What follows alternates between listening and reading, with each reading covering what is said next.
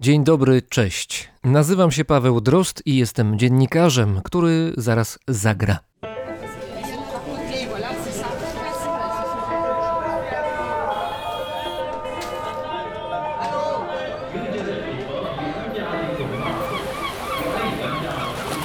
Brzmienie świata z lotu Drozda.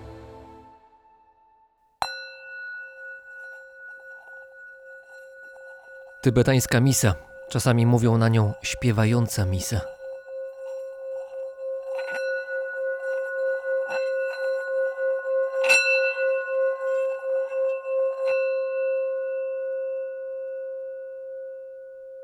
Przywiozłem ją kiedyś z Dharamsali. To tam siedzibę ma XIV Dalaj Lama oraz tybetański rząd na uchodźstwie. Tam też znajduje się klasztor Nechung. Jego opad pełni szczególną funkcję. Mianowicie, gdy przychodzi czas, zamienia się wyrocznie, kuten, fizyczną emanację bóstwa z czasów początku buddyzmu. Obecnie opatem klasztoru Nechung oraz wyrocznią jest Tupten Ngotup, Miałem okazję odwiedzić go w Dharamsali. Sprawiał wrażenie zwykłego człowieka po sześćdziesiątce i ciągle się uśmiechał. Z lekkością, z jaką zwykle opowiada się na przykład o wizycie u znajomych, mówił jak w jego ciało wchodzi bóstwo. Tego dnia, gdy wyrocznia ma przemówić, lamowie od rana odprawiają modlitwy. W tym czasie wyrocznia, wtedy jeszcze będąca wciąż człowiekiem, medytuje w swoim pokoju. Potem zakłada na siebie specjalny strój. Potrzebuje pomocy innych mnichów, ponieważ kostium wraz z rodzajem specjalnej, jakby wysokiej korony waży 41 kg. Mimo tego ciężaru, gdy opat klasztoru wchodzi w trans i staje się kuten, wcieleniem bóstwa, rozpoczyna rytualny taniec.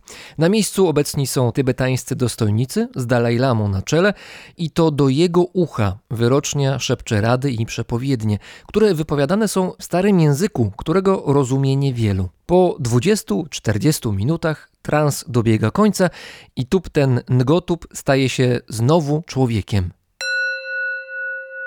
Mówił, że po transie zawsze jest bardzo obolały. Serce bije mu niezwykle szybko i bolą go paznokcie.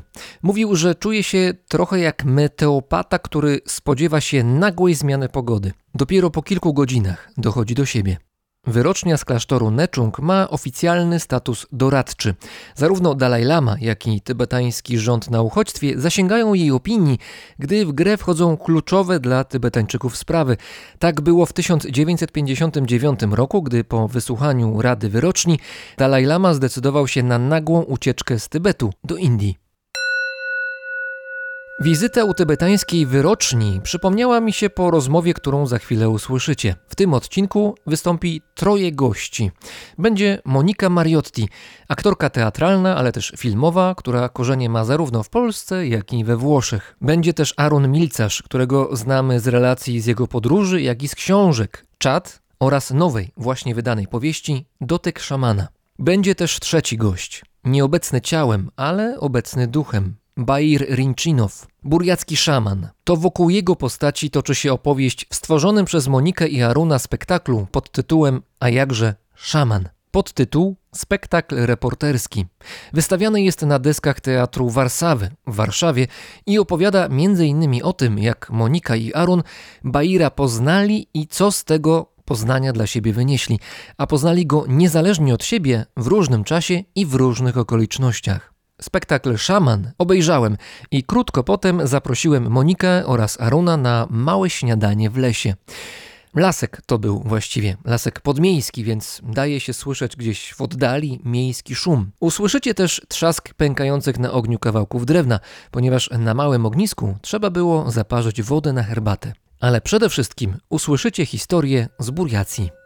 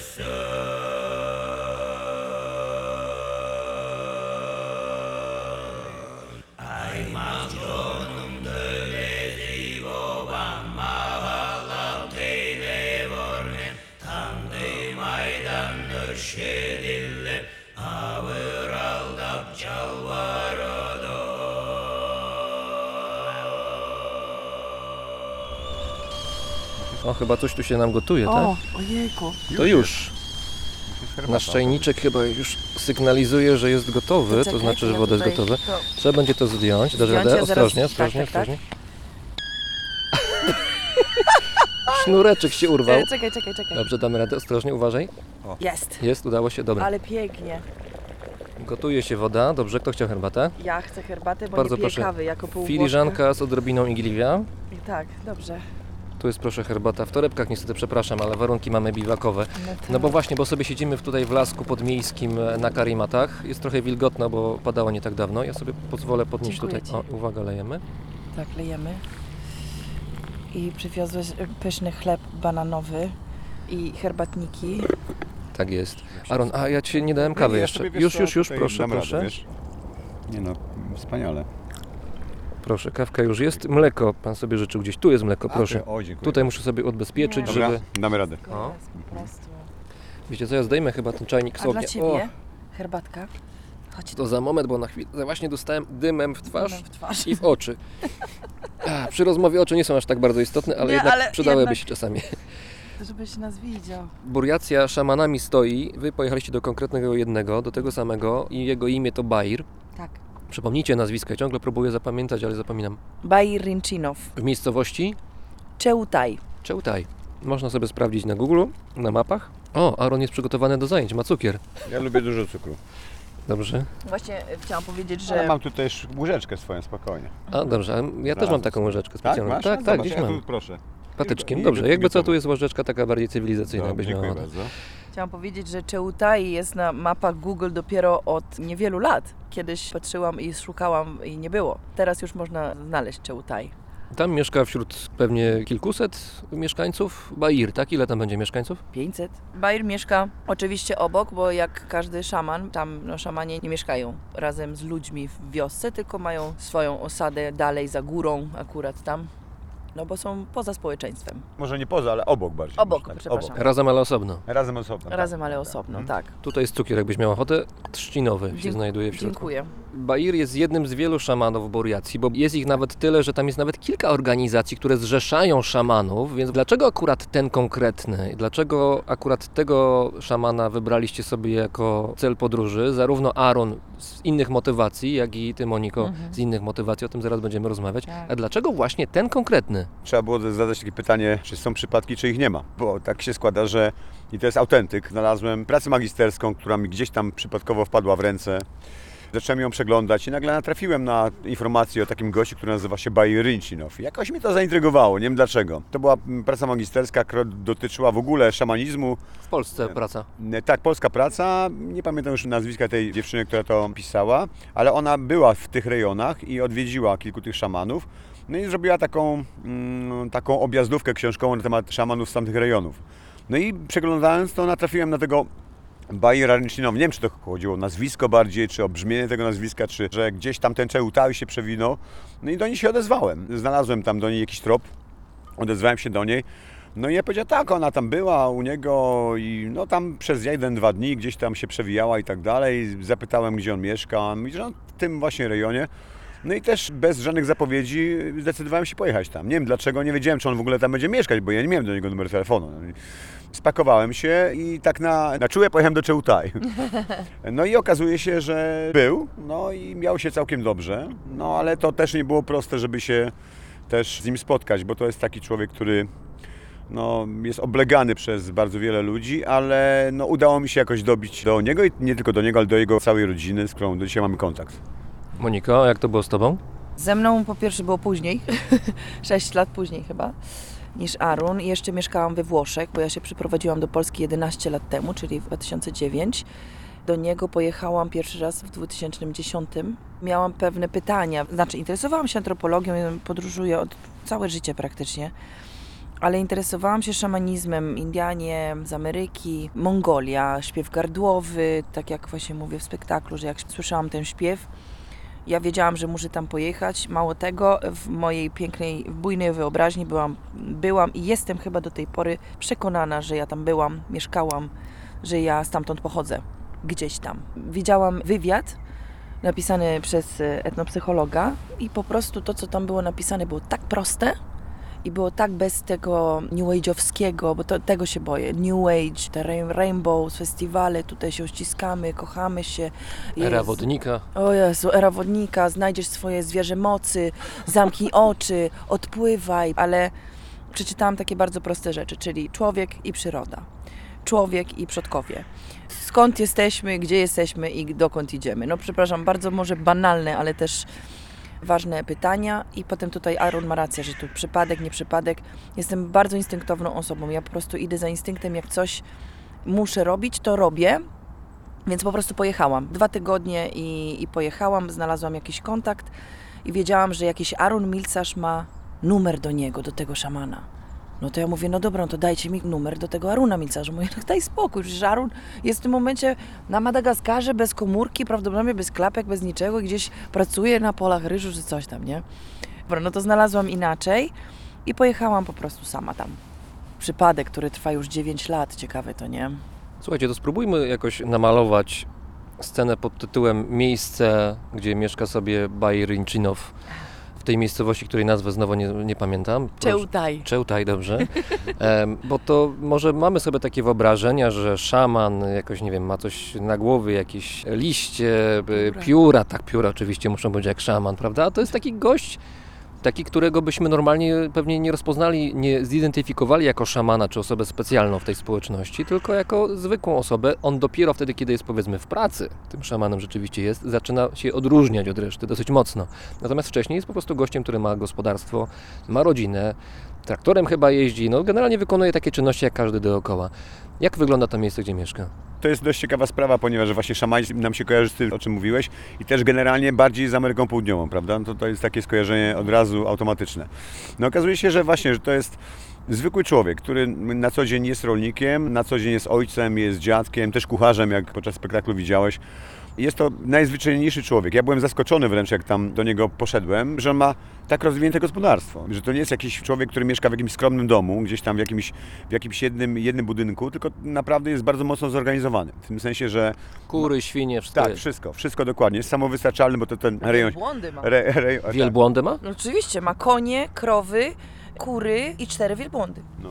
więc, więc generalnie jest to taki, można powiedzieć, człowiek renesansu, że tak powiem, jeżeli chodzi o kwestie rolnictwa i też zoologiczne. Renesans z wielbłądami mi się do tej pory nie kojarzył, ale może czas zweryfikować swoją opinię. Tak, tak, więc generalnie jest to człowiek bardzo ogarnięty, bardzo racjonalny na co dzień. Uprawia, może nie uprawia ziemi, ale też ma właśnie swoje pastwiska, ma stada owiec i tak dalej, i tak dalej, z tego żyje. Musi też organizować dom jako głowa rodziny, tak? Bo ma mm, Dziewięcioro dzieci. dziewięcioro dzieci, tak, w tym momencie. Ma, Ostatni, przepraszam, mu się urodził w zeszłym roku, a Bayer ma już prawie 70 lat. także Czyli ma dużo wolnego czasu, rozumiem. Znaczy Gener- ma bardzo dobrą żonę. generalnie jest, jest to człowiek zwyczajny, jak powiedziałeś. Nic go nie odróżnia od innych ludzi.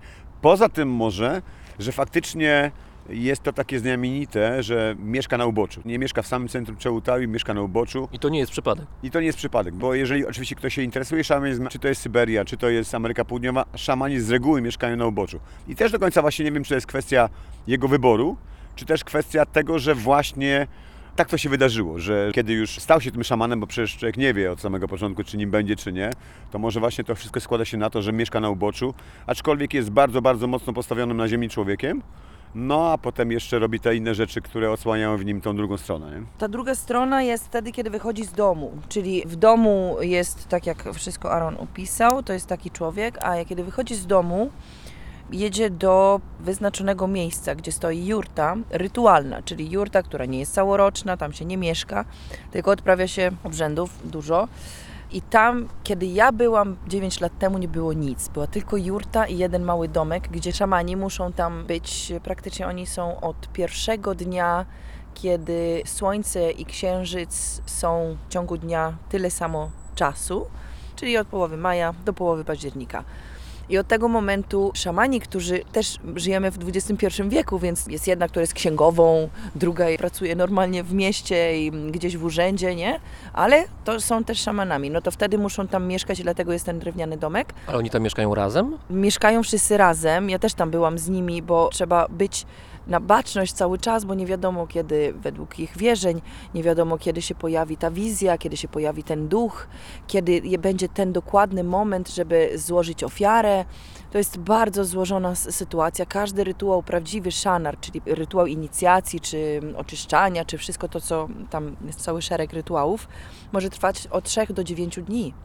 Więc tam trzeba po prostu być cały czas.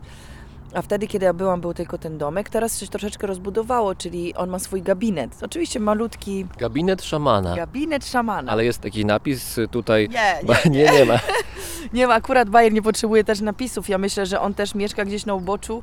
Troszeczkę, tak jak mówił Arun, że po prostu tak jest też przyjęte, ale też ludzie, tyle ludzi przychodzi do niego, że przecież człowiek naprawdę jest zmęczony tym, nie? Ale To on nie tylko z samej Buriacji, ale w ogóle z całej Rosji. z całej Rosji, z całej Rosji. To jest rzeczywiście człowiek, który coś wie.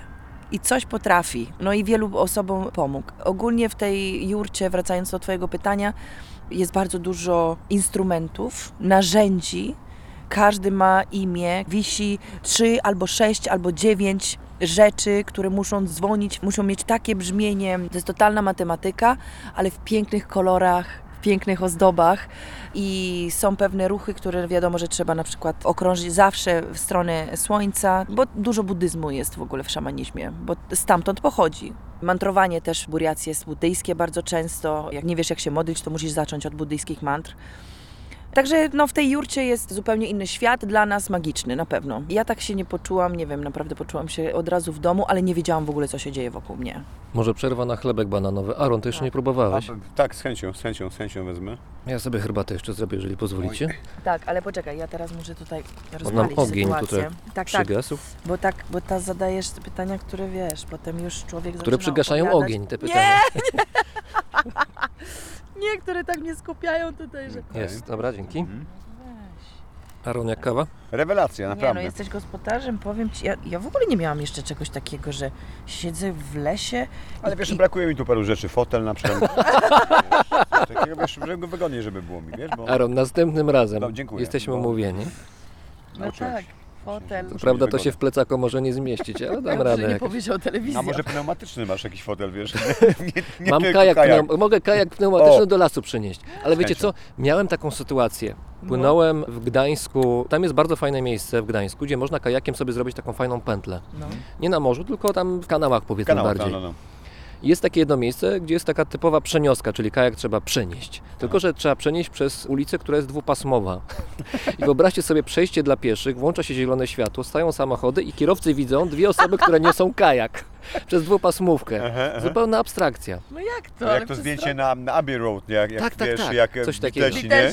Szli przez pasy, no. Ja lubię kajaki, kurczę, my co, co roku jeździmy na spływ i chciałam nawet spłynąć do jeziora Bajkał. O, Ach, to jest moje marzenie, kiedyś to zrobię. Motocykle także to bardziej mnie kręci. ale wy oboje dużo jeździliście po świecie. Aaron to ja wiem, a Monika też Oj, całkiem Monika, sporo. uhu. Tak, mnie, mnie, mnie po prostu tak przyzwyczaili, bo ja mam ojca, który bardzo lubi podróżować, matkę, która bardzo lubi zmieniać mieszkania i po prostu przemieszczałam się, ale ogólnie pierwszy raz w podróży byłam jak miałam 3 miesiące, bo moja mama chciała mnie pokazać tutaj w Polsce i zimą I z Włoch przyjechaliście. z Włoch i mieliśmy starego golfa i w Austrii dostałam chyba jakieś 40 stopni gorączki, coś tam i moja mama miała takie futro, takie z tamtych czasów z em, srebrnego lisa, taki spadek gdzieś po kimś. Pamiętam, że byłam właśnie owinięta w tym futrze perelowskim. Ale nie mów, że pamiętasz, mając te kilka miesięcy. E, przepraszam, nie, że pamiętam, pamiętam o, opowieści, opowieści, opowieści. Nie, nie pamiętam aż tak, nie, nie. Słuchajcie, jakie mieliście motywacje, żeby do Bajera pojechać? Powiedzieliśmy, że byliście w innym momencie, w innym czasie, też inna puenta tych podróży do Bajera No. była, o tym też raz porozmawiamy, ale co wami powodowało, żeby tam pojechać? Aaron, mówiłeś, że chciałeś się spotkać z kimś takim, ale dlaczego? No się, czego się spodziewałeś po tym spotkaniu, gdyby do niego doszło, bo nie było to wcale takie pewne. Nie było pewne. Znaczy, cała geneza wyjazdu tam rozpoczęła się już parę lat prędzej w Ameryce Południowej, bo tak się złożyło, że mój kolega z Poznania jest wykładowcą Andrzej Pankala. Od dawna jest psychologiem kultury na UAM-ie. Też go gdzieś tam poznałem kiedyś w Bieszczadach. On mi zaproponował jakiś taki wyjazd, udział w wyprawie do Ameryki Południowej, do Indian Kofan i Siona. To była taka wyprawa właśnie naukowa z UAM-u. No ja się podłączyłem do niej, wziąłem kamerę, pojechałem tam. Przepraszam Cię, muszę powiedzieć, że scena jest teraz filmowa, bo opowiadasz o szamanach i cały jesteś w dymie. No, No, bo ja tu No. rozpalam energię. Dla mnie to normalne, codziennie mam te ogniska koło domu. No ale wracając do tematu, no i tak to się zaczęło. Po prostu pojechałem tam niejako na, na może powiedzieć na przyczepkę, I ten temat mnie zaczął bardzo mocno interesować, ponieważ widząc, co tam się dzieje i jak to wygląda tam, i oglądając te historie z tamtej strony naszego globu, szamanistyczne, no zauważyłem, że te korzenie szamanizmu wcale nie są w Ameryce Południowej, tak początkowo myślałem. I okazuje się, że bliżej nas wręcz. No i pomyślałem sobie, skoro już tam byłem, to może bym chciał zobaczyć kogoś, kto jest po naszej stronie globu gdzieś tam w Azji i przedstawi może ten temat z innej strony.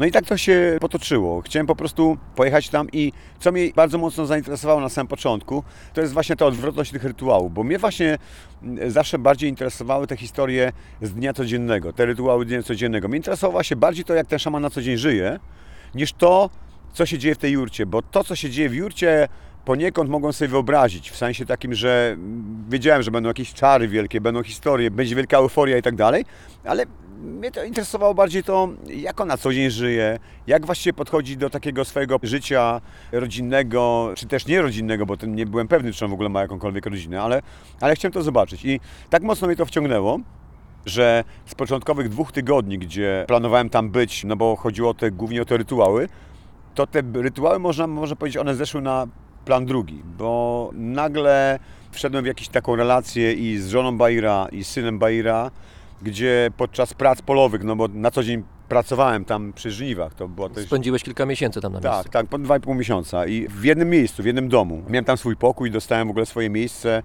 i bardzo mocno wniknąłem jakby w to życie poprzez pracę po prostu, że codziennie jakby pracowałem, podejmowałem ten trud i nagle okazuje się, że te drzwi przed mną się otwarły i może nawet nie z samym Bairem tak mocno rozmawiałem, chociaż zaprzyjaźniliśmy się po czasie, ale bardziej z żoną Baira, z jego synem zaczęliśmy mówić o, o, zwykłym, codziennym życiu. No i właśnie potem, jak wróciłem stamtąd, to zrozumiałem, że właśnie to była główna moja motywacja. Wcale nie rytuały, w których mogłem brać udział, wziąłem udział, nawet to sfilmowałem, ale bardziej takie życie codzienne mnie sprowokowało do tego, że tam być dłużej. Z dużym wzruszeniem stamtąd wyjeżdżałem, bo dostałem takie zaproszenie, że w każdej chwili mojego życia mogę tam przyjechać i tam mieszkać z nimi. Więc to taka dość ciekawa sprawa. Potem się dowiedziałem, że nie każdy takie coś dostaje.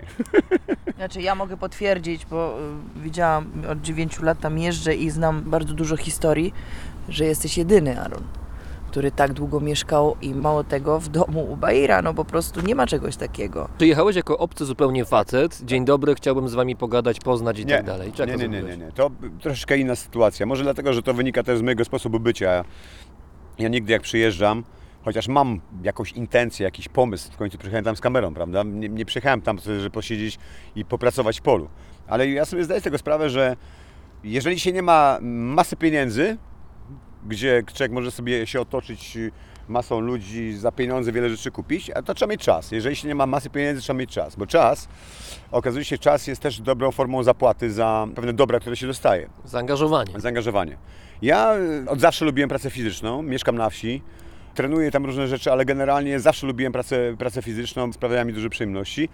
I gdziekolwiek pojadę, czy to jest akurat Czełtaj i Bajer Rinczynów, to ja chcę się wykazać tym, że jak to się mówi, że moja krew to nie maślanka. Chcę pokazać, że my Polacy, jako no, jestem przedstawicielem Polski, tak, że potrafimy ostro pracować. I z reguły robię to tak, że kosztem nawet mojego nadwysiłku pokazuję na przykład, że potrafię sam załadować siano przyczepy bez niczej pomocy i mówią wow.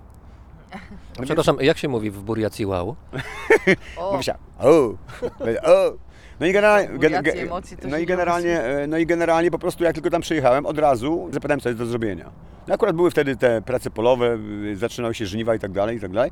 No to po prostu bez pytania rano wstałem i pierwsze co zrobiłem, to zapytałem, gdzie są widły, gdzie co trzeba zrobić i tak dalej. I poszedłem z nimi bez słowa pracować w pole. To jest najlepszy sposób. Popatrzyli, popatrzyli na mnie, popatrzyli na mnie raz i myśleli, że się zmęczę. Drugi znaczy, Arun nie wie potem, że akurat tam u szamana to tak nie jest tak, że popatrzyli na mnie, tylko przyjmować kogoś do domu to oznacza, że prawdopodobnie Bair przez, nie wiem, tydzień czekał, obserwował Cię, spytał duchów. Tutaj pobryzgał na lewo, tutaj pobryzgał na prawo, tutaj czekał, obserwował. To jest człowiek, który bardzo mało mówi. Kiedyś mi powiedział, pamiętaj Monika, że tak naprawdę my powinniśmy rozmawiać tak, że każde słowo, które mówimy, powinno mieć 100 synonimów w, naszych, w naszej głowie i wtedy Posiedzisz, pomyślisz, wybierzesz dokładnie to słowo i wtedy to powiesz. Oczywiście to brzmi bardzo wschodnio, tak? Ale, ale taka jest prawda, że zanim coś powiemy, to powinniśmy troszeczkę Przemyśleć. pomyśleć, przemyśleć, więc tylko mówię, że zanim ty tam wszedłeś i ty miałeś bardzo dobry sposób, bo oni są konkretni. Nie ma small talk, nie ma gadania zbędnego, po prostu konkretni. Chcesz, nie chcesz. Jak nie trzeba mówić, to nie mówi się, nie mówi się dziękuję, dzień dobry, dobranoc, nie ma czegoś takiego. Ale jak to nie mówi się dziękuję. W rodzinie w ogóle normalnie nie mówi się dziękuję, ale się kiwa się głową, uśmiechasz się, to wystarczy. Po co dźwięk? Jak już wszystko jest w oczach dla nich, to jest też piękne. Ale Arun podszedł do tego bardzo konkretnie, więc zaczął pracować, a im pomóc jest zawsze, zawsze potrzebna, no bo naprawdę mają duże gospodarstwo. A potem zapewniam Cię, Arun, że jak on to zbadał wszystko, gdzie tam masz swoje duchy, które Ci krążą dookoła, powiedział, okej, ten gość jest dobrym duchem. Tak jak mówię w spektaklu, prawdopodobnie szaman nie może przyjmować ludzi złych, bo są ogromną grozą dla jego społeczeństwa, bo on będzie musiał walczyć jak w filmach ze złym duchem. O tym do końca nie wiedziałem, oczywiście jestem w stanie sobie wyobrazić. Już wiadomo, że miałem tą kamerę i tam dawałem się bawić tą kamerą i stawiałem gdzieś na polu, żeby pofilmować te żniwa i tak dalej. No i wtedy w pewnym momencie zapytałem, czy ja mogę wejść do jurty z tą kamerą. To nie było łatwe. Znaczy pytanie było łatwe, odpowiedź była trudniejsza. Bo, bo okazuje się, że do samego końca nie wiedziałem. Podczas przygotowań do rytuałów kręciłem się oczywiście wokół tego miejsca. Byłem bardziej oswojony z tym miejscem. Ludzie byli ze mną oswojeni. Wiedziałem, że mam jakąś tam kamerę, mam coś tam sobie kręcę. Ale to wszystko było dookoła jakby komina się działo, tak? Czyli jakby dookoła tego głównego miejsca. I dopiero właśnie można powiedzieć na trzy godziny przed wejściem do jurty przyszedł do mnie syn Baira, bo sam Bair, jak Monika już powiedziała, niewiele mówi. No chyba, że naprawdę chce coś powiedzieć. Batar mi powiedział, możesz wejść. No. Do końca nie wiedziałem. Tam się nic nie wie. Ja jak byłam tam pierwszy raz, wyobraźmy sobie, że jest ogromny step, jedna biała jurta po środku stepu, ogrodzona jakimś płotem i słyszysz z tej jurty dźwięk bębna. I bębni, i bębni, i dzień, i noc. I są kolejki ludzi, którzy śpią w samochodach, śpią pod namiotem, z dziećmi. Bo to jest wielki zjazd ludzki, prawda? Zjazd jest cały czas. Oczywiście ludzie, którzy już mają kontakt do Baira, wiedzą, że za 2-3 dni zacznie się wielki rytuał. No to wtedy każdy, kto ma problem, przyjeżdża. Ale są ludzie też, którzy przyjeżdżają pierwszy raz i nie wiedzą i myślą, że na przykład jest takiego lekarza, o której zaczynają się wizyty. Kowalski! Tak, dokładnie, dokładnie. E, następny, nie ma czegoś takiego, tam jest step.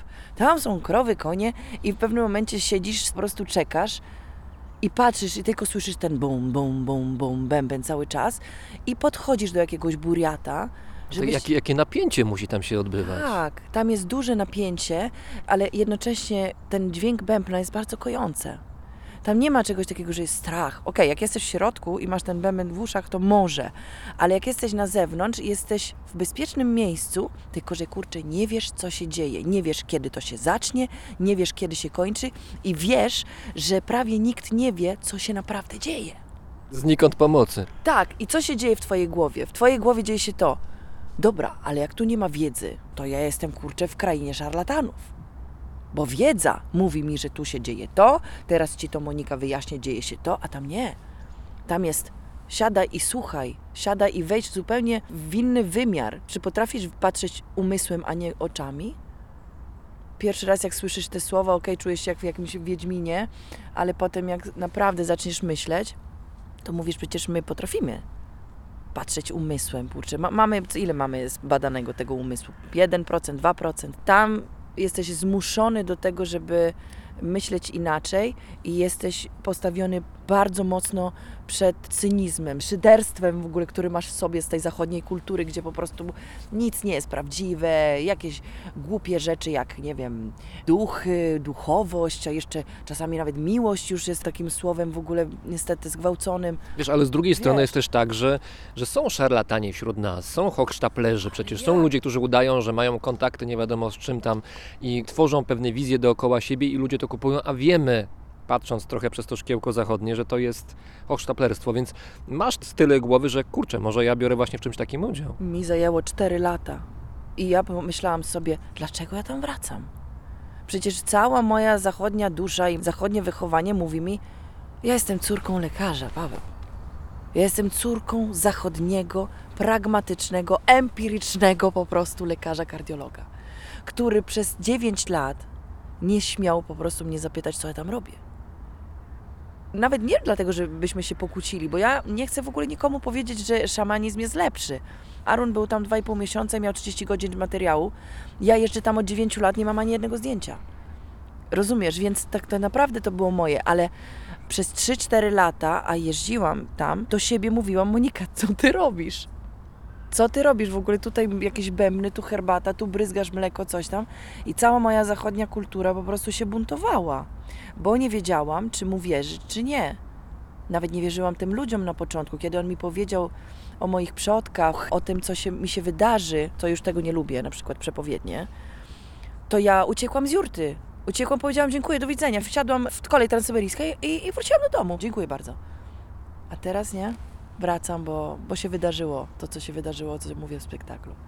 Też chciałbym do tego, co Monika powiedziała, dodać pewną rzecz, bo faktycznie tam Monika jeździ od 9 lat, ale teraz podczas właśnie tego momentu w naszym życiu, które się wydarzyło, czyli naszego spektaklu, który od niedawna gramy razem, tego scenariusza, który żeśmy udało nam się go stworzyć, to przez te tyle lat od mojego wyjazdu, przy to już minęło też trochę tego czasu, to jednak nawet te dwa miesiące czy dwa i pół miesiąca, niby to nie jest dużo, to jednak bardzo mocno odcisnęło to się na moim życiu. W tym sensie takim, że dopiero od tym momentu, kiedy tam pojechałem, dopiero zrozumiałem, że trochę zaprzepaściłem pewne relacje w mojej rodzinie. Są właśnie te historie związane z dziadkami. Nie tymi dalekimi przodkami, których trzeba szukać gdzieś tam w księgach wieczystych kościołów sprzed iluś pokoleń, ale nawet tymi najbliższymi. I ten moment, kiedy tam pojechałem właśnie do Baira, nie do Ameryki Południowej, ale do Baira, to był świeżo dokładnie po śmierci mojego dziadka. To było tydzień nawet po śmierci mojego dziadka, po pogrzebie i dopiero wtedy, kiedy tam pojechałem, zrozumiałem, może by mi to nigdy nie przyszło do głowy, że przecież zaprzepaściłem te wspaniałe historie, te, które właśnie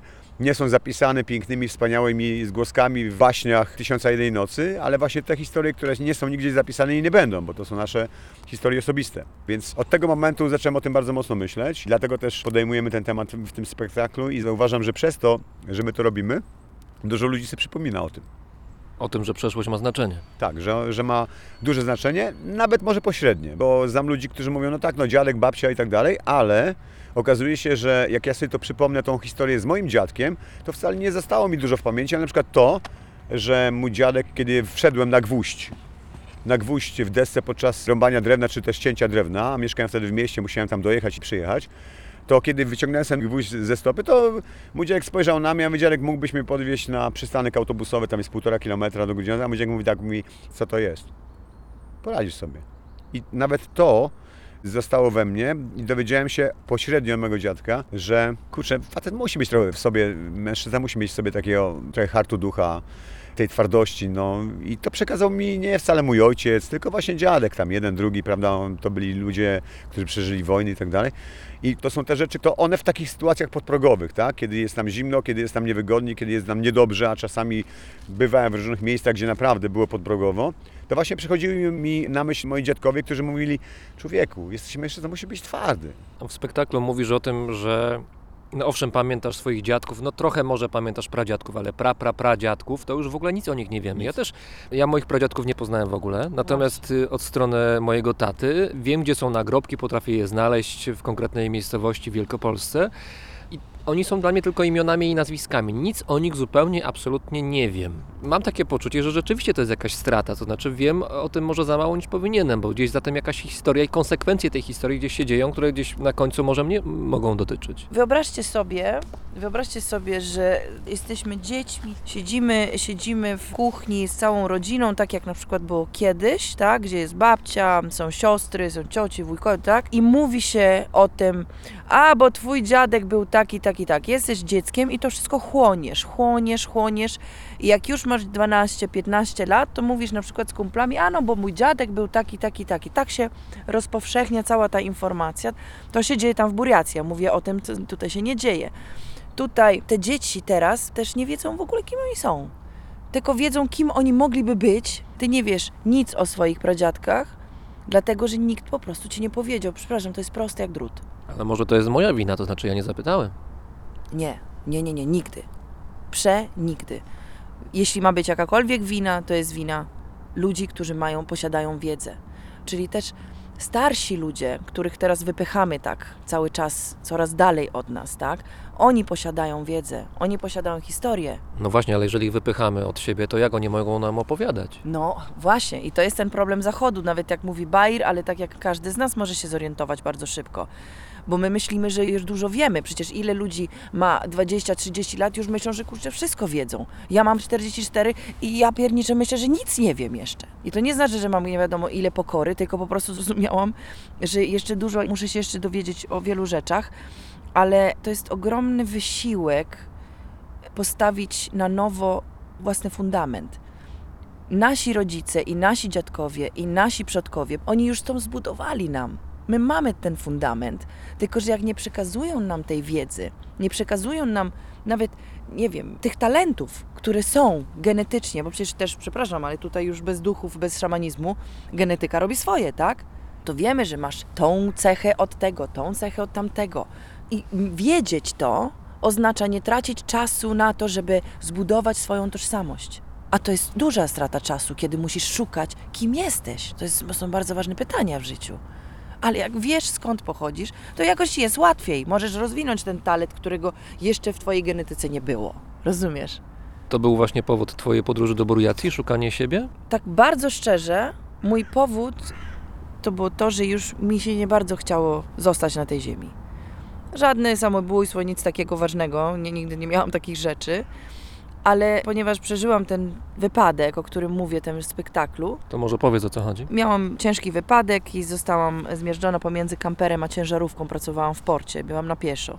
To było we Włoszech i miałeś 20 parę lat, prawda? 25 lat i to byłam we Włoszech w Anconie w porcie, w regionie, gdzie się urodziłam. I przeżyłam doświadczenie śmierci klinicznej. Nic takiego, jeśli chodzi o procent ludzi, którzy to doświadczyli. Czytałam dużo książek o tym, wiem, że dużo ludzi to miało, więc wiedziałam, że nie oszalałam, że nie byłam jakąś, jakimś dziwnym tym, tylko po prostu jestem częścią tych ludzi, którzy to przeżyli. Więc znalazłam gdzieś tam swoją watachę w tych książkach. Potem zaczęłam kwestionować, czy to jest adrenalina, czy to są fale mózgowe, które przez 17 godzin po śmierci jeszcze działają, czy to są duchy, czy to jest tunel, czy to jest białe światło, czy to jest Bóg, anioły, coś tam. No dobra, sobie same rozkminiałam. Powiem szczerze, że traciłam trochę na to czas dla mnie wtedy, bo miałam 25 lat i powinnam była robić inne rzeczy, bo o śmierci się nie myśli w tym momencie. A ja już po tym wypadku tak jakby w jednej chwili byłam już dorosła. I też jednocześnie w sobie miałam totalny brak lęku przed śmiercią. Czyli tak jakby podwyższona granica nawet niebezpieczeństwa, nie? Że masz to gdzieś. Ale jednocześnie nie robiłam nic, żeby prowokować tego, absolutnie. Tylko nie mogłam o tym mówić, bo miałam 25 lat i nie miałam słów, żeby o tym mówić. Miałam te sny, miałam te wizje, wiedziałam, że gdzieś w Mongolii byłam, ale wizje świadome. Widziałam, jak wychodzę z ciała. Znowu mówię, ludzie tak mają, nie jestem jedyna. Tylko, że kurczę, to mnie interesowało. Bo dla mnie to oznacza umysł. To oznacza, ile mamy siły w umyśle. I to mnie kręci. To po prostu już chyba mam genetycznie, to mnie kręci, bo jestem córką lekarzy i jakichś tam psychologów, więc po prostu. I moja droga, żeby do tego dotrzeć, to jest szamanizm w tym życiu. I ja w szamanizmie znalazłam pewne odpowiedzi, które mnie usatysfakcjonowały. Musiałam przejść przez bardzo duży sceptycyzm. Walczyłam z tym okropnie, aż po prostu poddałam się wtedy, kiedy zrozumiałam, że nie ma jednej prawdy. I że jeśli coś pasuje do mnie i to mi otwiera skrzydła i ja naprawdę jestem sobą, to powiedzcie mi, gdzie jest naprawdę jeden Bóg, drugi Bóg, gdzie jest ta prawda, jest jedna. Ja, ja zawsze mówię, dopóki będziemy walczyć o jedną prawdę, to będą wojny. A kiedy będziemy akceptować, że ty masz inną prawdę, ja mam inną, to kurczę, możemy tutaj sobie popić herbatę w lesie, rozumiesz? Tak to czuję i chyba to jest moja największa lekcja z tych dziewięciu lat. Skoro herbatę wywołałaś, to może spróbujmy to zagrzeć, Tak. sobie kolejną zaparzymy. Trzeba będzie ogień rozpalić, bo nam troszkę tak, przygasł. przepraszam, zagadałam się, bo ja tutaj jestem odpowiedzialna. Aaron, ty lubisz działalność fizyczną, może pójdziesz po drewno, Tak, proszę. tak, Tak, tak, chodź, Mam, bo- wiesz co, mam swoje kopalnie drewna tutaj. Mam kopalnię drewna tutaj. No tak, trzeba. Troszkę to przygnieciemy i potem na to ten czajnik damy, Tak, to wtedy właśnie. będzie ogień sobie już nam ładnie poradzi Bo sam. trzeba trochę więcej tych igiełek, wiesz, Arun, weźmiesz? Arun Daroy. Dlaczego Aaron Daroy? To jest taki pisarz, Arun Daroy. A, To jest bardzo, bardzo ciekawe, że w tej historii, w tym spektaklu Wszystko to, co mówimy, jest prawdą. Bo to jest spektakl reporterski, więc w Tak. oparciu o prawdę w dużym stopniu, jak rozumiem. Tak, dokładnie, tylko że Arun naprawdę jest tutaj reporterem. Powtarzam, nie jest aktorem. Wielki szacun dla niego, że po prostu pierwszy raz jest na scenie w bardzo złożonym spektaklu teatralnym, gdzie jest muzyka, światła, ruchy sceniczne, no po prostu... Ale właśnie zawsze mówię, żeby ludzie nie oczekiwali od niego jakiegoś warsztatu teatralnego czy coś tam, bo on jest sobą. Tylko, że po prostu ma dużą charyzmę. Wszystko to, co on mówi, jest prawdą. Tylko, że on pokazuje to z filmami, więc widz mówi, okej, no widzę, to jest prawda. On pokazuje mi filmy, opowiada mi jakoś tam dowcipnie o czymś, a do mnie mają coś takiego, że ludzie, którzy mnie znają, oczywiście wiedzą, że to jest prawda, bo znają moją historię. Ale jak człowiek, który mnie nie zna, przyjmuje tę historię? Czy to ona jest prawdziwa, czy To, nie? czy to jest projekcja, czy, czy jednak... Czy to jest rola? Tak. Czy to jest ktoś, kto mówi, słuchajcie, to jest moja historia. Ja nie wiem, jak ludzie to przyjmują, ci, którzy mnie nie znają. Bo wczoraj pojawiła się osoba, Robert się nazywa, i przyszedł i powiedział tak, wiesz co? My- Wczoraj po spektaklu. Wczoraj, tak, wczoraj po spektaklu przyszedł właśnie widz. Zagraliśmy tylko trzy razy jeszcze. I on już był drugi raz. O, Tak. I dla mnie to było naprawdę ogromny ten. I mówię, dlaczego byłeś drugi raz? Bo jak się dowiedziałem, że twoja historia, Monika, jest prawdziwa, to chciałem obejrzeć to zupełnie innymi oczyma. Chciałem zobaczyć, co to znaczy słuchać prawdziwej historii, a nie myśleć, że to jest aktorka, która gra. Dla mnie to była najciekawsza w ogóle recenzja tego wszystkiego. ale słuchajcie, powiedzcie jak to jest, bo może bardziej to jest pytanie do Moniki. No jednak jakoś się obnażacie, pokazujecie swoją intymność, historię, bardzo prywatne rzeczy szerokiej publiczności, akcentując właśnie to, że to jest prawdziwe. Czy to wymagało jakiejś trudnej decyzji, czy to było łatwe albo jakoś Wam potrzebne? Łatwe na pewno nie. Po pierwsze, dlaczego to zrobiłam? Bo zrozumiałam, że ta historia moja jest furtką do innego tematu, czyli przodków, do korzeni, do czegoś, co dotyczy każdego z nas, bo nie miałam ochoty robić ani psychodramy, ani coming out jakieś. Nie lubię takich rzeczy w teatrze. Ale zrozumiałam, że jedyny sposób, żeby mówić o tym, czego się nauczyłam na tej Syberii, o korzeniach i o przodkach, to było przez moją historię. I do tego mnie namawiał Adam Sajnuk, który bardzo mi pomógł, nam pomógł tutaj w tym, w tym spektaklu i bardzo jestem mu wdzięczna. I pewnego dnia mi powiedział, Monika, słuchaj, albo pójdziesz na 100%, albo tutaj w ogóle nie zrozumiemy, o co chodzi w tą historią. A ja oczywiście, jak każdy człowiek przed swoimi tak jakby prywatnymi sprawami się broniłam. I w końcu usiadłam, byliśmy w kopankach tam na Mazurach i po prostu usiadłam i przez trzy dni pisałam. I wyszła ta historia prawdziwa. Wiadomo, że płakałam. To jest tak, to jest tak mocne. I on mi powiedział, płacz, wypłakuj wszystko, bo nie masz prawa w ogóle na scenie tego robić. Wszystko to, co dajesz, dajesz ludziom, niech oni przeżywają. Oczywiście było to dla mnie terapią, ale nie zrobiłam tego, żeby była terapią, bo ja tą sytuację rozwiązałam już lata temu. Tylko po prostu po dziewięciu latach, potem jak odnalazłam swoją babcię, jak wyczyściłam swoje drzewo genealogiczne, uzdrowiłam e, relacje z moją mamą, powiedziałam wszystkim w mojej rodzinie dlaczego, co, gdzie i jak, to ja dopiero potem, po dziewięciu latach, nawet dwunastu, zdecydowałam się, że powiem to w teatrze. Dlaczego? Bo jestem aktorką i to potrafię. To są moje narzędzia. A dla Aruna nie wiem jak to było, bo ja miałam taką potrzebę, żeby on w pewnym momencie też przewrócił troszeczkę tą stronę antropologiczną, reporterską. Ile razy cię pytałam, nie? Ale dlaczego ty tam jeździsz? Dlaczego się tak interesujesz tym szamanizmem, skoro nie chcesz wiedzieć nic o, o tych przepowiedniach? Nie chcesz brać udziału w rytuałach jako pacjent? No właśnie, bo tutaj jest Aaron, ciekawe, Aaron nie? jest taką osobą, która bierze udział, ale jednocześnie jest y, w pozycji No, obserwatora, tak. prawda? A tutaj w Twoim przypadku Ty jesteś uczestniczką dokładnie w środku, W środku prawda? i w ogóle nie interesuje mnie, jakie są tutaj antropologiczne rzeczy. I bo nie to... myślisz o ujęciu kamery i tak dalej, w ogóle, prawda? Ja Zupełnie inna jestem- historia. Ja jestem w środku, ja jestem tam i robię to, co oni robią, uczę się, bo zdecydowałam się, żeby w to wejść w pewnym momencie. Powiedziałam, a, a otwórz się, zobaczmy, co się stanie. Okej, i teraz ja powoli idę tą drogą, przecież ona trwa całe życie. Ale Aruna właśnie zawsze się pytała, jak taki jesteś tak jakby zdystansowany do tego, co cię tam kręci w tym, nie? Bo jesteś w środku, a jednocześnie poza. Dystans daje tutaj takie poczucie bezpieczeństwa. Czy nawet dostałem taką propozycję blisko mojego wyjazdu od Baira wtedy, kiedy kilkakrotnie mnie zapytał, czy ja coś chcę, czy może coś dla mnie zrobić, tak? Czy przyjdę do niego z pewną intencją, bo to nie jest tak, że jest człowiek, który prześwietla człowieka, tylko widzi go i go prześwietla. Żeby on chciał w twój problem, czy w twoją potrzebę wejść, trzeba do niego przyjść z intencją i o to poprosić. Z konkretną rzeczą. Z konkretną rzeczą, z Tak. konkretnym pytaniem, tak? Jeżeli go się nie ma, to nie ma tematu. A Ja nie wiem, nigdy nie czułem tej, takiej potrzeby, żeby. Nie czułem jakiego wielkiego problemu, z którym miałbym się akurat u niego zmierzyć. No każdy ma jakieś swoje, wiadomo, nie? Lepsze, gorsze dni i tak dalej. Ale ja zawsze jakoś tak. Do dzisiaj zresztą do tego podchodzę w taki sposób trochę właśnie sceptyczny. W tym sensie, że nie mówię, że nie, bo wydaje mi się, że są pewne osoby, tak samo jak są pewne leki i tak dalej, które potrafią drugim człowieku uaktywnić pewne sprawy, żeby móc mu pomóc. To są osoby charyzmatyczne, to są osoby właśnie, które mają te, ten talent do tego, żeby wniknąć w strukturę drugiego człowieka i niewątpliwie Barry jest taką osobą, bo, bo ma w sobie to, ma w sobie tą moc. Lubię obserwować i do końca nie wierzę we wszystko, co widzę, czego doświadczam, bo wiem o tym, że czasami to może być też moja projekcja. Ale czułeś jakiś rodzaj, no może nie strachu, ale jakiegoś przejęcia w momencie, kiedy brałeś udział jako Tak. widz w tej jurcie, udział, kiedy odbywał się rytuał. To było coś niebywałego, bo kiedy tam wchodziłem do jurty, podchodziłem do tego bardzo na zimno, w tym sensie, że Zadaniowo, trzeba Że- zrobić tak. materiał. trzeba zrobić materiał, bo to mnie kręciło. Mówię, będę miał taki fajny materiał i tak dalej. Co z nim zrobię, nie wiem.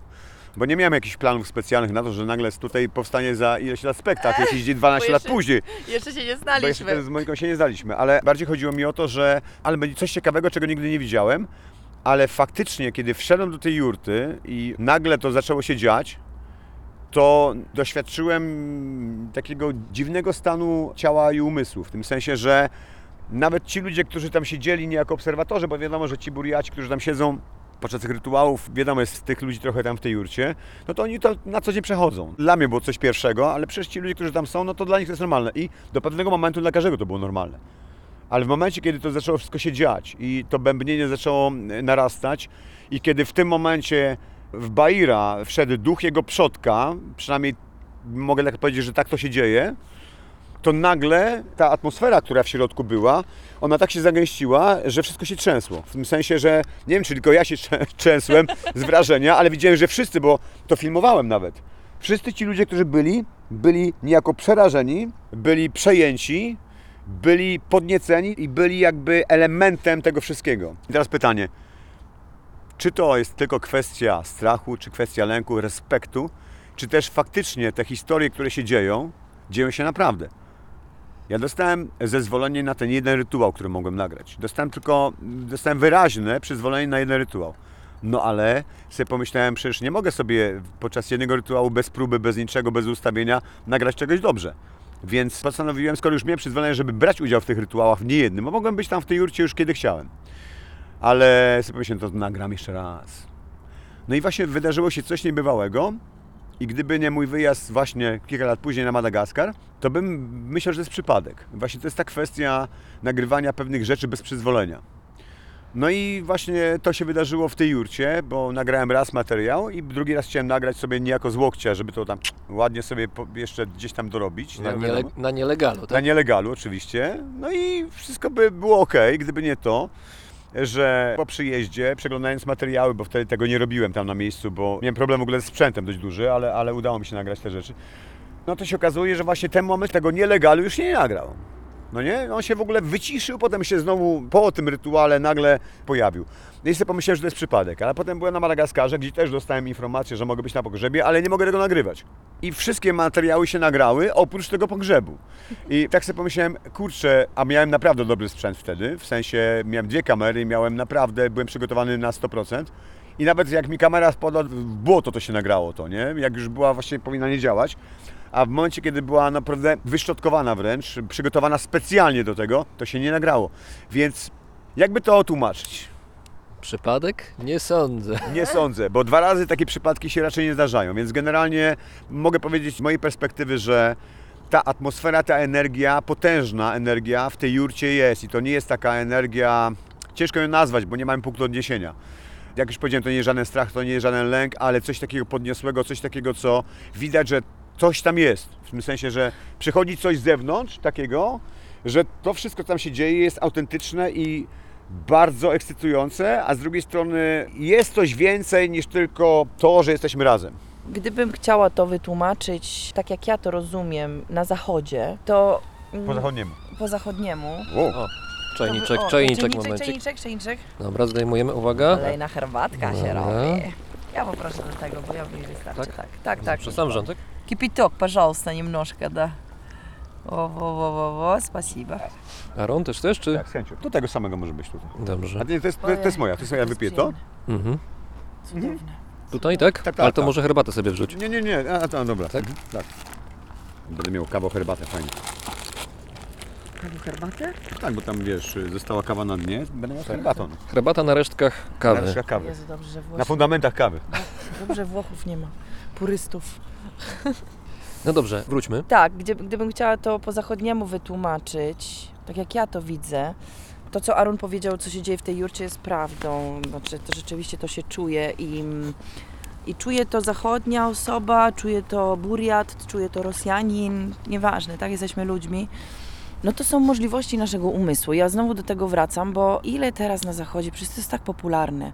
Kursy medytacji, kursy mindfulness, kursy skupienia się, mindful eating, mindful walking. No i na przykład to jest bardzo ciekawe, że ostatni raz jak byłam w zeszłym roku w październiku przed pandemią, to Bair ze mną rozmawiał, nie byli tam szamani w tym domku właśnie, gdzie mieszkamy i tak mówi, wiesz Monika, ja czasami mam problem z moimi uczennika, u, uczniki, jak to po polsku? Uczniowie. Uczniowie, dziękuję.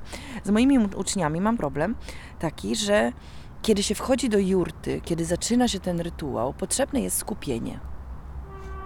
Czyli wyciszenie, skupienie. Pociąg nam robi tutaj klimat, który Tak. przeczy skupieniu, ale dobrze, ignorujmy. Dobrze ignorujmy.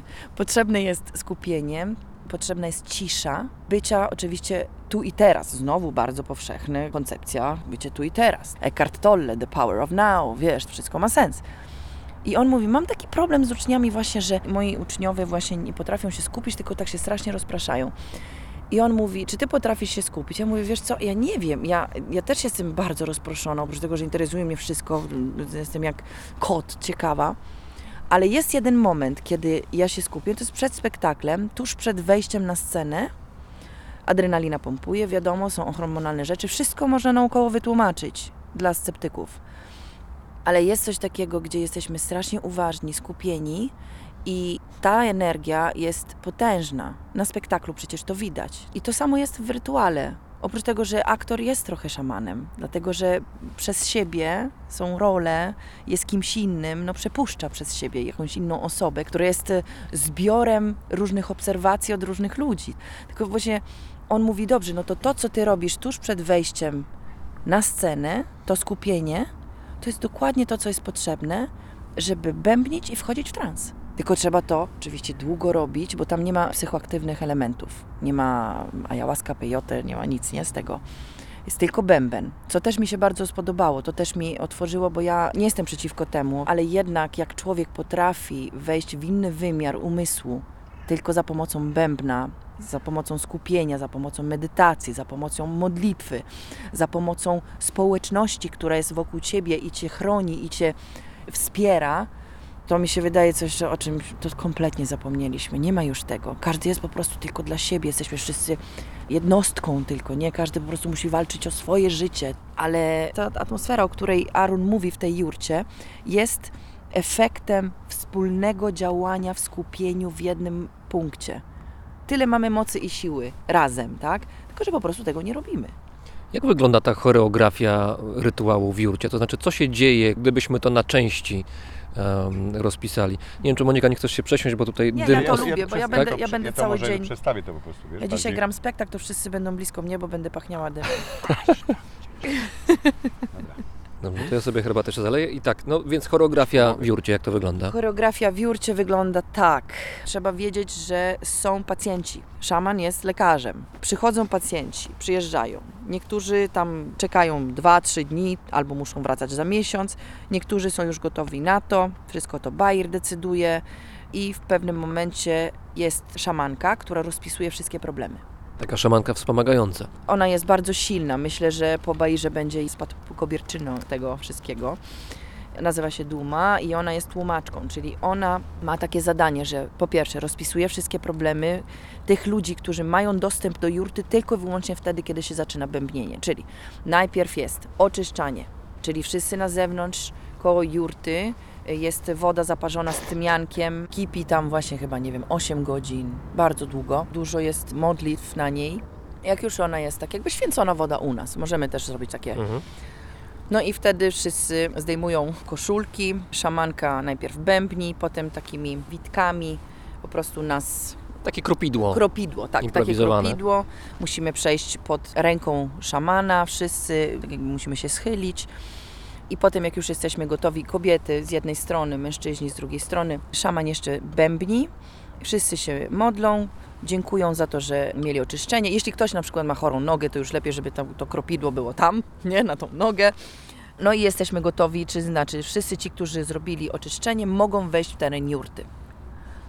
Jak już wszyscy są gotowi, to każdy wraca do swoich domków, są tylko dwa domki, no i zaczyna się bębnienie, czyli szamani robią robotę, bębnią, modlą się cały czas, oczywiście cały czas jest ktoś, ale z nich, buriatów. To się dzieje w jurcie cały To czas. się dzieje w jurcie, a ludzie wracają już oczyszczeni do swoich domków i czekają na ten moment, kiedy zaczyna się moment przed wchodzeniem w trans. I to może trwać dwa dni, dwa dni minimum. A pacjenci sobie czekają, słuchają tego bębna cały czas, mają zadanie, żeby się skupić na tym problemem, żeby myśleć, a to nie jest zadanie, wiesz co, ci przychodzi tak naturalnie, bo jesteś w innym świecie. Jak się już wchodzi do jurty, mężczyźni po lewej stronie, kobiety po prawej stronie, i w pewnym momencie to bębnienie zaczyna być coraz mocniejsze, coraz mocniejsze. Oczywiście szaman ma tą czapkę z frędzlami, bo nie wolno patrzeć w oczy szamana, kiedy jest duch w nim. I w pewnym momencie, kiedy to bębnienie zaczyna być mocniejsze, pomocnicy zakładają mu rogi jelenia i kolejne atrybuty, które są mu potrzebne, żeby, żeby nie odleciał. jest bardzo dużo takich blach. Na... Odleciał naprawdę w sensie fizycznym? Tak, dlatego że to troszeczkę to jest to moje doświadczenie śmierci. Wychodzi się z ciała, jeśli się idzie za daleko, można nie wrócić, zwłaszcza przy takiej sile jak u szamana. No i są modlitwy wokół niego. Szaman już jest gotowy, ma rogi jelenia, ma wszystkie te wstążki, wszystko jest taki bardzo ciężki w tym kostiumie. I zaczyna coraz mocniej bębnić. To może trwać jeszcze godzinę, dwie, dziesięć minut, nie wiadomo. I w pewnym momencie wchodzi w trans. Jest ogromny krzyk. Tam jest to napięcie, o którym Aaron mówił i wtedy wszyscy padają na kolana i muszą tak jakby czekać na to wszystko. No i zaczyna się rozmowa po buriacku, po staroburiacku pomiędzy tłumaczką a Bairem, który nie wie, co on mówi. Gdyby nie było tej tłumaczki, to nie jest tak, że wychodzi z transu i mówi, o, teraz pamiętam, co powiedział. On nie wie, co on mówi. Potem pacjenci idą pod jego głową, tak jakby, bo on, jest, on siedzi i ten duch coś mówi. I ta tłumaczka pisze, pisze, pisze, pisze. Teraz już nawet w Jurcie są telefony, gdzie po prostu nagrywają, żeby nie tracić ani jednej informacji. I potem jak się to wszystko kończy, wychodzi duch z Baira, znowu z takim dużym krzykiem i widać jak Bair jest wykończony. Ale wcześniej rozumiem, że poprzez tłumaczkę on przekazuje różne rady, diagnozy i tak dalej. Tłumaczka przekazuje problemy tych pacjentów, a duch podpowiada jak, co robić, żeby się z tego wyleczyć. Bardzo często sposób leczenia jest w odnalezieniu pewnych przodków albo w odprawieniu pewnych rytuałów, które są dla tych przodków, o których oni zapomnieli. Czyli pamięć jest bardzo ważna w ogóle w tym wszystkim, nie? Jak już duch powiedział wszystko, wszystko jest rozpisane i wszyscy pacjenci przeszli, Bajer wychodzi z transu i siada, wykończony, i mówi: Duma, co się wydarzyło? Bo nie wie. I ona mówi, mówi, mówi, mówi. Oczywiście on jak zwykle bardzo mało mówi i mówi: Dobra, teraz za pół godziny wracamy i ja powiem co i jak. Bo to nie jest tak, że o, tak, wie od razu, tylko też to jest człowiek, który musi o tym pomyśleć, zobaczyć. Ale musi pomyśleć o czym? No przecież wszystko już y, on poprzez, no się duch poprzez niego już wszystko powiedział, jak rozumiem, czy nie? Tak, ale to jest też człowiek, który wie, kogo ma przed sobą. To jest też dobry psycholog, najzwyczaj, najzwyczajniej na świecie. I wie, potrafi powiedzieć, uważaj, bo za trzy lata umrzesz, nie?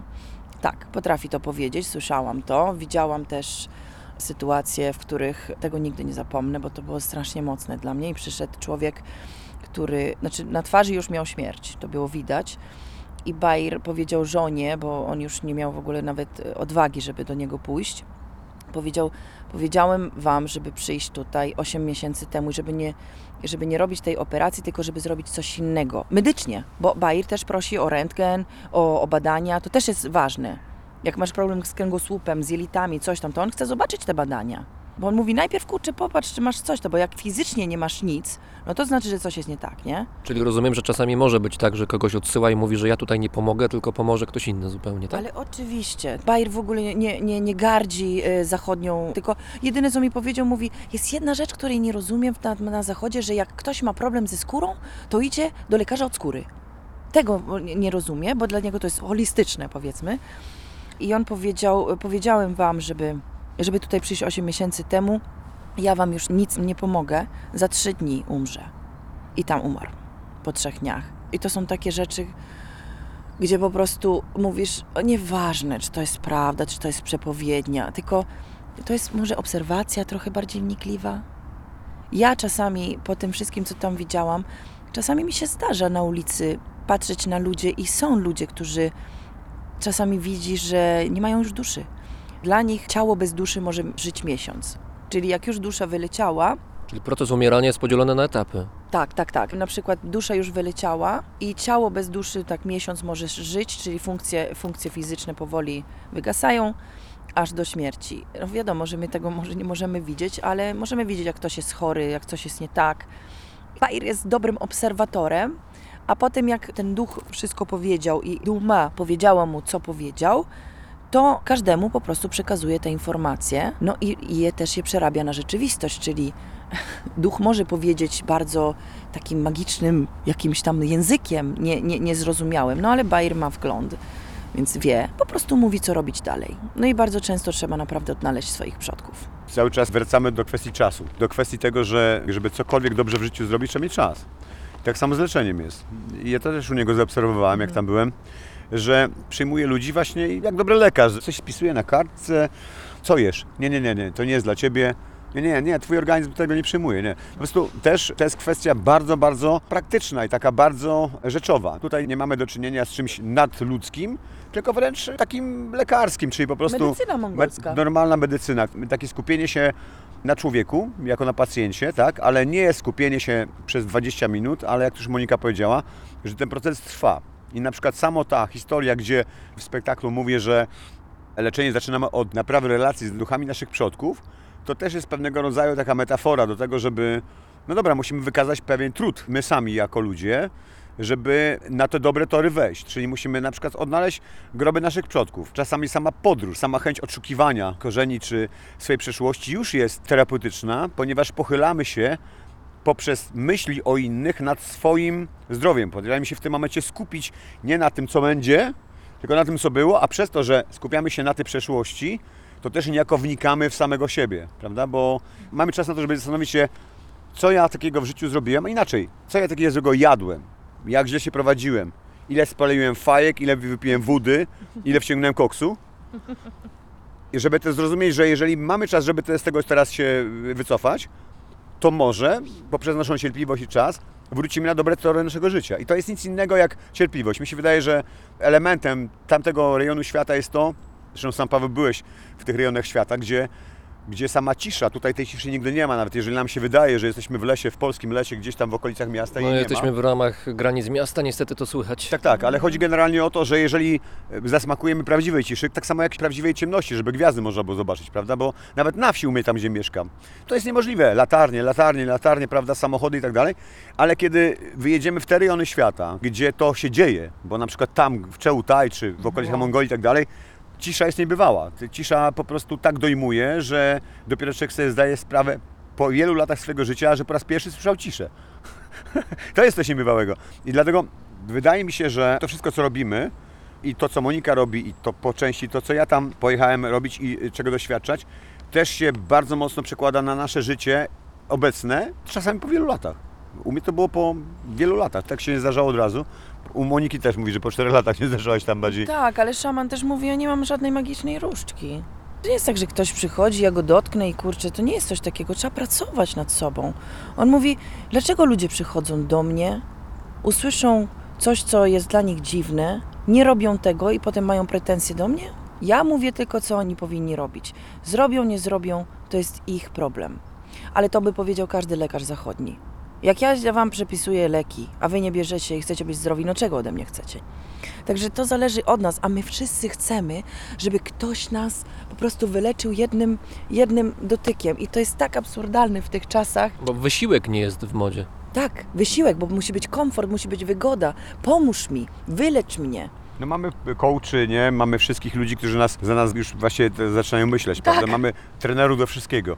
No to jest ten problem, mi się wydaje. Ale, ale wracając do tematu, wydaje mi się, że ten nasz spektakl, to też zauważyłem, że po tym spektaklu, kiedy tam stoję przy tym swoim stoliku z książkami i ludzie przychodzą i, i zaczynamy rozmawiać, to nagle okazuje się, że to jest bardzo ciekawe, że że wszyscy zdajemy sobie z tego sprawę, z tego, o czym mówię, to są trywialne rzeczy, wręcz banalne, prawda? No, weź się zorganizuj, pomyśl o swoim zdrowiu, pracuj nad nim, a nie tylko Dbaj o siebie. tak, dbaj o No. siebie, nie? Takie slogany, które, które są tak proste, że, że aż mdłe. I okazuje się, że po tym spektaklu, kiedy to nie my mówiliśmy, to nie ja mówiłem, to nie Monika mówiła, ale to na ekranie mówił Bayer, nie? Kiedy on mówi tak bardziej racjonalnie o pewnych rzeczach, my to próbujemy przetransponować na kwestie sztuki i tak dalej, ale, ale ludzie podchodzą i mówią tak, kurczę, faktycznie, cholera, przecież to jest ważne. Ale to dlatego, że to on tam powiedział. Ten gościu, który patrzy na nas z 8000 kilometrów i właściwie róbcie co chcecie, ale tu jest nie tak trochę, to jest nie tak trochę. Może byście to poprawili. I mi się wydaje, że z perspektywy innej kultury ludzie tutaj doświadczają pewnego objawienia, ponieważ wiesz, gdybyś to powiedział ty albo ja, co ty, wiesz, Polakiem jesteś. Ale jak to mówi jakiś facet, który jest szamanem, uu, do tego jeszcze uznanym gdzieś tam w świecie, tym szamańskim, też uhonorowany jakimś tam nagrodą UNESCO, czyli już ktoś, kto naprawdę coś tam jednak umie, to nagle ludzie mówią, cholera, faktycznie może warto się nad tym pochylić, nad tą Tak. prawdą, która Ludzie- jest sloganem. Ludzie potrzebują tego autorytetu. Dobrze, słuchaj, niech potrzebują. Dobrze. Ale jak już potrzebują, to niech już kurczę potem z tym zrobią coś. Bo o to chodzi. I to prawda, że mamy teraz coachingów. Jeden taki tym Robbins, coś tam, który krzyczy do wszystkich. I kurczę, ja oglądałam to. Ten krzyczy do mnie po amerykańsku, że jestem wolna, że mogę wszystko, że jestem Bogiem, że coś tam. A tam na Syberii ci mówią, wiesz co? Jesteś normalnym człowiekiem. I z tym sobie poradź. Najpierw. I kurczę, wiesz co? Chyba potem tutaj wchodzi w grę wybór. Jak chcemy żyć? Ja w moim małym życiu mogę to powiedzieć teraz Tobie, tutaj, ludziom, którzy będą tego słuchać i możesz to robić w małej swoim nie, ogrodzie. No i potem Ty jeszcze to zrobisz, ktoś jeszcze to zrobi, ale to myślenie, że możemy wszystko, że jesteśmy bogami, coś tam, jesteśmy normalnymi ludźmi. Zobaczmy, czy dobrze mamy posłane łóżko rano. Ważną sprawą jest to, ja, ja długo nad tym myślałem i ta książka, która też powstała razem i jest integralną częścią poniekąd tego spektaklu, bo powstała równolegle scenariuszem. Dotyk szamana. Dotyk szamana, to y, jest to powieść, to prawda, ale są tam pewne rzeczy, które chciałem też przekazać. Mianowicie, że my tutaj z perspektywy zachodniej patrzymy na szamanizm jako na pewnego rodzaju totalnie nieracjonalną rzecz, jakąś taką na pół magiczną, a ja wychodzę z takiego założenia, że jest to pewnego rodzaju inna forma wiedzy, w tym sensie, że jest równie racjonalna jak nasza, tylko że my tego nie rozumiemy. W innym systemie jest zapisane. Tak, ona jest zapisana w innym systemie, dlatego też jest dla nas niezrozumiała. A niezrozumiała jest dlaczego? Bo nie mamy czasu na to, żeby jej poznać, bo gnamy, gnamy, gnamy, ale nie pochylimy się nad pewną wiedzą, która jest dużo starsza niż nasza europejska wiedza, czy nauka chociażby. No jednak ten szamanizm na tym świecie istnieje ładnych kilka tysięcy lat, więc generalnie ja bym każdemu, kto tego będzie słuchał, żeby może czasami wnikać w te inne systemy wiedzy, bo one istnieją na świecie, niezależnie od tego, czy my będziemy w nie wierzyć, czy nie. Bo wydaje mi się, że z perspektywy innego człowieka możemy się cholernie dużo o sobie dowiedzieć, niekoniecznie krytycznie, ale bardziej terapeutycznie, czy powiedzmy sobie poznawczo i ewentualnie próbować korygować to nasze życie poprzez patrzenie innego człowieka na nas. Jeżeli rzeczywiście mamy sobie na tyle pokory i na tyle potrafimy nie gadać, a słuchać, no to jest tutaj pewien symptom powodzenia może, może być. odradzam myślenie o szamanizmie jako czasami jak słyszę, czy możesz mi dać kontakt do tego szamana, bo chciałabym się zapisać za kurs. Kurs szamański? Tak. Szamanem się po prostu jest wtedy, kiedy jest to w pokoleniach. Szaman, tak jak kiedyś Aaron też napisał i powiedział, to jest najgorszy człowiek w ogóle społeczeństwa, w sensie, że ma najbardziej, najciężej, musi pomagać ludziom do końca życia. Lekarz też nie ma łatwo.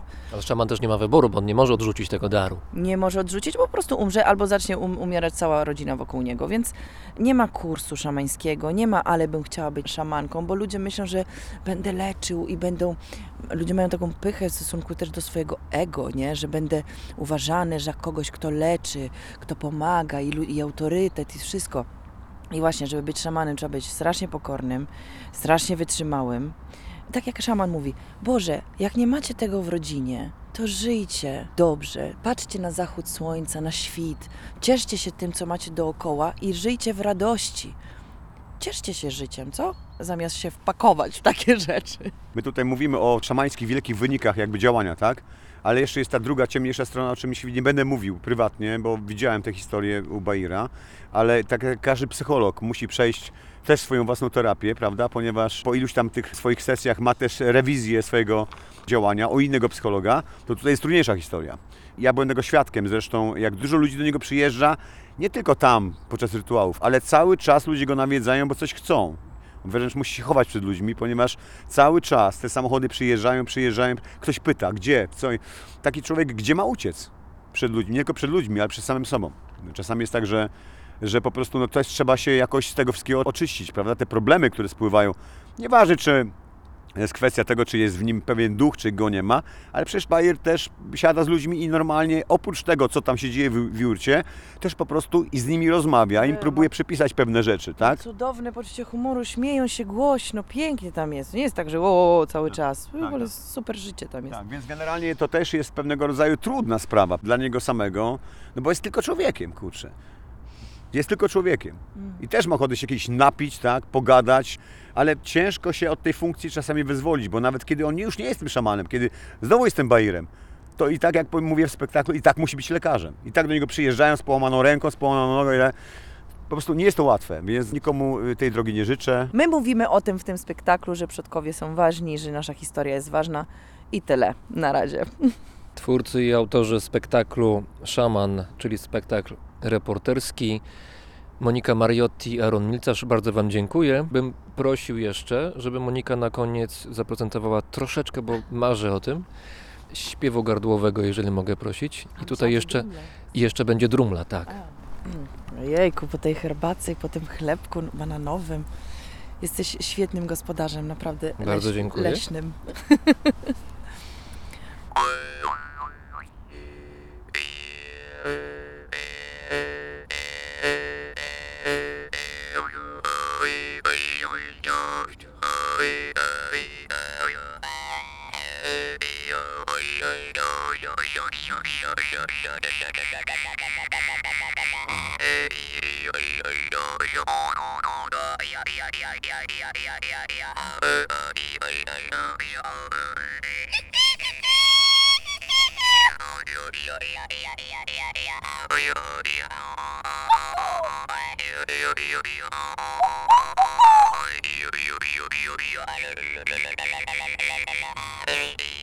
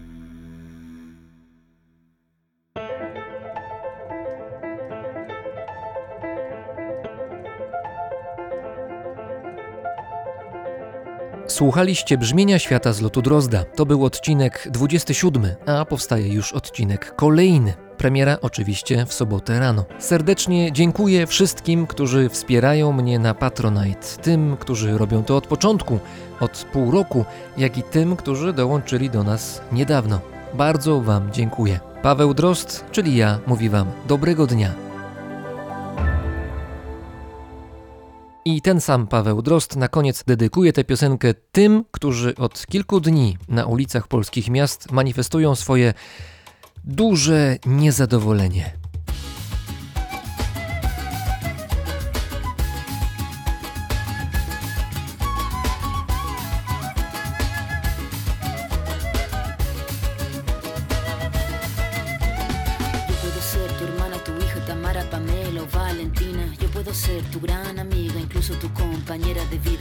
Puedo ser tu gran aliada, la que aconseja y la que apaña. Yo puedo ser cualquiera de todas, depende de cómo tú me apodas. Pero no voy a ser la que obedece porque mi cuerpo me pertenece. Yo decido de mi tiempo, como quiero y dónde quiero.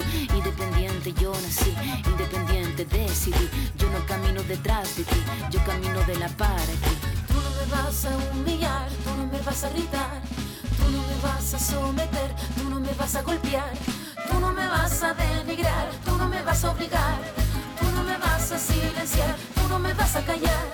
No sumisa ni obediente, mujer fuerte, insurgente, independiente y valiente, romper la cadena de lo indiferente. No pasiva ni oprimida, mujer linda que das vida, emancipada en autonomía, antipatriarca y alegría.